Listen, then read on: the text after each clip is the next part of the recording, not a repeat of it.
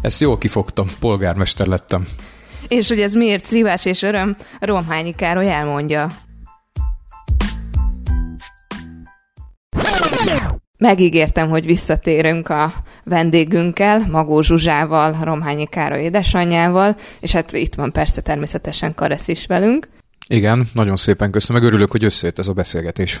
Én is köszönöm. Zsuzsa aggódó szemekkel néz rám, hogy még vajon milyen kérdéseket tartogathatok.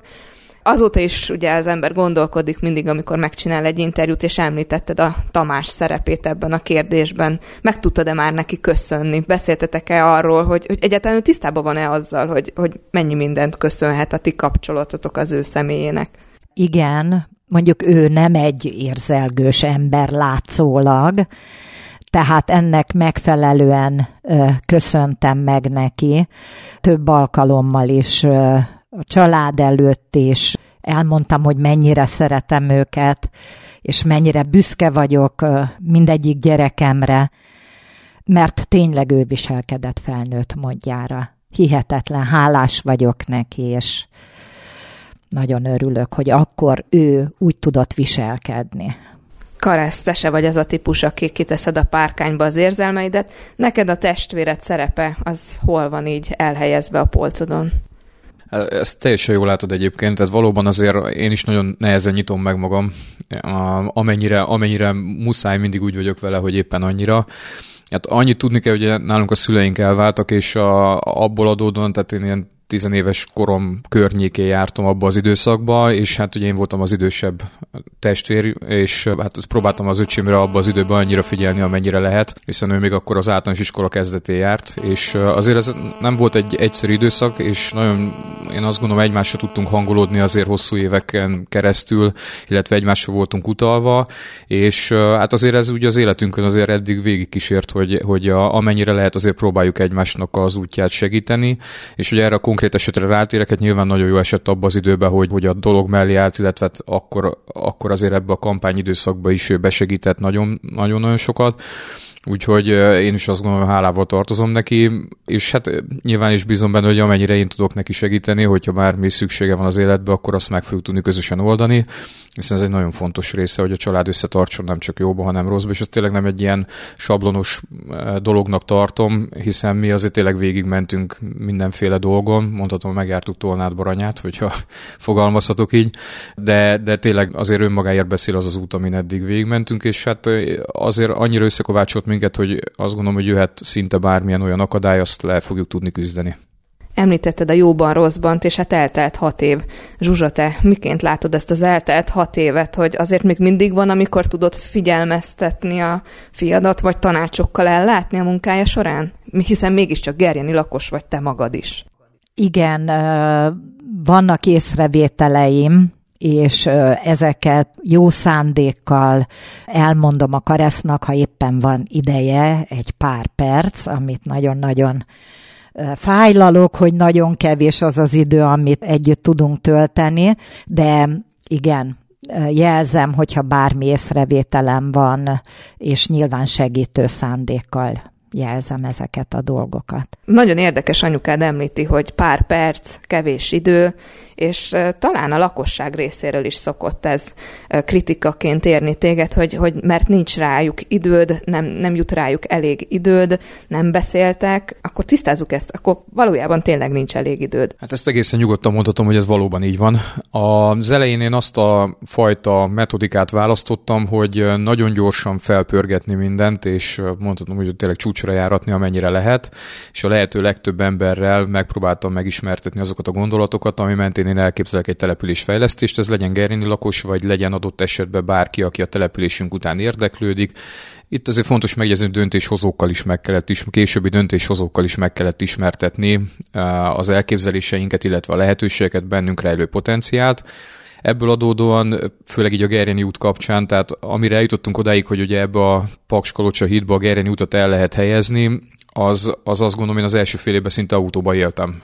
De ezt szó szerint kell érteni, én reggel elindultam, és nagyjából este 8-9 körül hazaértem, az autóba pedig gyakorlatilag egy fél ruhatár be volt pakolva, és a szendvicsek és a mindenféle, és hát ugye nem csak édesanyám, nem nyilván a gyerekeim se sokat láttak abba az időszakba, pontosan a gyerekem, akkor még, és ugye a nejem se, tehát azért ez egy nagyon nagy áldozattal járó munkakör, de nyilván csak az én részemről, a család részéről is, hiszen ezt közösen éljük meg ebbe a formába, és ez a munkatempó, ezt megpróbáltam a mai napig is tartani, ennek érdekében, hogy a lakosság ezt azért kevésbé érezze meg, hogy nem vagyok itt, ugye a polgármester asszony is nagyon sokat besegített, illetve most már jegyzőasszony is besegít az elmúlt időszakban nagyon sokat, illetve a kollégák is próbálnak a lehető legtöbb kérdésre úgy választ adni, hogyha nem vagyok ott, akkor mégis érdemleges választ tudjanak kapni. Tehát próbáljuk a lakosságnak ezt a hiányérzetét annyira csökkenteni, amennyire lehet. Nagyon érdekes, hogy egyébként ez az ügyfélfogadás egy picit átsúszott, vagy az ügyfélfogadásnak a rendje, hogy nem feltétlenül személyesen keresnek meg, hanem most már különböző telefonos applikációk és chat programok segítségével azért az üzeneteket van, hogy este 23:30-kor is még kapok, illetve van, hogy reggel 5 órakor arra ébredek, hogy valaki éppen írt vagy telefonált, tehát azért ilyenek is elég gyakran előfordulnak, de hát nyilván ami lehetőségem van, azt megpróbálok tényleg a lehető legjobb tudásom szerint, meg amennyi lehetőségem van tényleg az emberekre fordítani. Azt meg kell mondjam, hogy nem egyszerű, de még mindig úgy vagyok vele, hogy én ameddig élvezem, és ameddig ezzel az intenzitással tudom csinálni a feladatomat, addig ezt el fogom látni. Felhatalmazásom nyilván még erre 4 évig van. A következő választásig én nagyon bízom benne, hogy a lelkesedésem az ki fog tartani egészen végig, hiszen ezt a munkát én azt gondolom csak úgy lehet csinálni, hogy az ember a 100%-ot beleteszi. Kritikával tudtunk az előbb élni a polgármester úr felé, hiszen megmondtuk, hogy kevés az ideje. Milyen kritikával szoktál tudni még élni felé? Mi az, amit látsz a munkája során, akár magánjellegű, akár a szakmáját illetően, amiben te azt mondod, hogy erősíthetne még? Hát mindenféleképpen a családjával való kapcsolatát kéne erősíteni.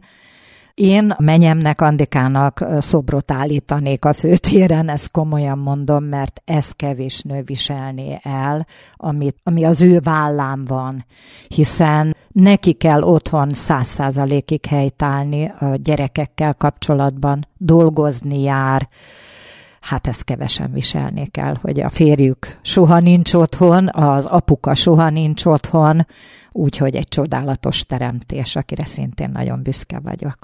Nyilván ilyenkor a család is vállalja ezt a pozíciót, nem könnyű feladat. És miként látod, hogy Gerjent melyik oldaláról tudta megfogni Károly, ami miatt szerinted azt mondod, hogy az ő munkája az tényleg előre vitte a települést? Mindenféleképpen a kapcsolatépítés, tehát szerintem Gerjen megítélése Gerjenen kívül nagyon erős. Akikkel találkoztam, beszéltem, elismerően szólnak a falu fejlődéséről.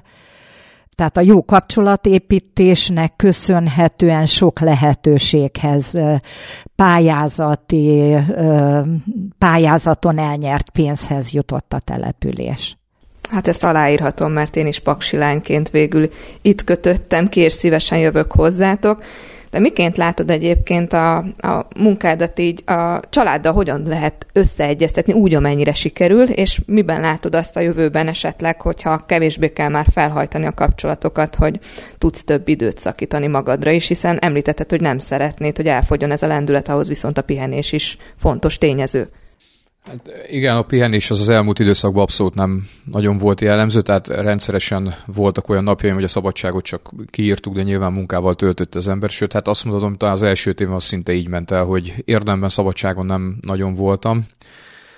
Így ebből adódóan a pihenés is azért mellőződött. Én az elmúlt időszakban azért próbálok most már arra hangsúlyt fektetni, hogy legalább otthon a telefon nem veszem föl, tehát amennyire lehetőségem van, amikor a gyerekeimmel minőségi időt töltök együtt, akkor nem veszek föl telefont. Volt egyébként, aki ezt sérelmezte, hogy miért nem vettem föl adott esetben a telefont, mert hogy ugye ez alapvetően 24 órás állás, egy polgármesteri munka, de én azt gondolom, hogy ezt az embereknek ezt a részét egészen biztos meg kell érteni, hogy az ember a gyerekével, illetve a családdal szeretne minőségi időt eltölteni, és én megpróbálok ebbe az időszakban, amennyire lehet regenerálódni, illetve feltöltődni, illetve a másik, mondhatom azt, hogy hobbi, vagy talán kicsit szenvedély, ami megmaradt ugye a labdarúgás, tehát ott vannak barátaink most itt, akik Pakson élnek, és Oroszországból jöttek ide, velük szoktunk hetente játszani, bár sajnos az elmúlt 2-3 hétben elmaradt ez a mérkőzés, de az, amit csütörtök esténként azért még mindig erre megpróbálok időt szakítani, hiszen az egy tényleg nagyon jó kis időtöltés.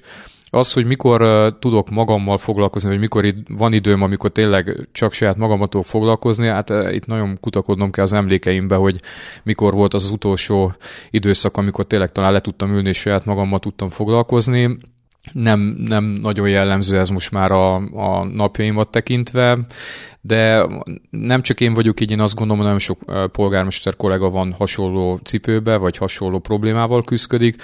Ugye az a hétköznapokat, hogyha nézzük, az is egy nagyon érdekes kérdés, hogy hazamegyek, és akkor ugye a nejemmel leülünk megbeszélni a napi eseményeket. Én akkor már addigra örülök, hogy nem feltétlenül kell a hivatal gondjaival, vagy az emberek gondjaival problémával foglalkozni, úgyhogy mikor megkezdő, hogy mi történt, akkor egészen egyszerűen leszoktam zárni, hogy megoldottunk mindent, amit lehetett, és nagyjából szerintem körülbelül ennyi.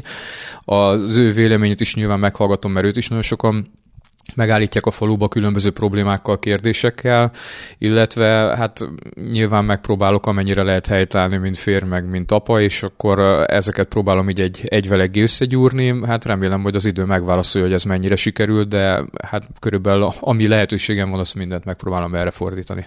Mielőtt lezárnánk a műsort, arra gondoltam, hogy föltenném neked, Zsuzsa, azt a kérdést, hogy egy borítékba, egy papírra rá kéne írni egy jellemzést egy mondatba Károlyról, és azt lezárnád és eltennéd. Mi lenne az a mondat, ami a legjellemzőbb és időtálló jellemzés? Hát nagyon büszke vagyok a fiamra. Egy olyan ember, aki szerintem maradandót alkotott itt Gerjenben. Köszönöm szépen a beszélgetést!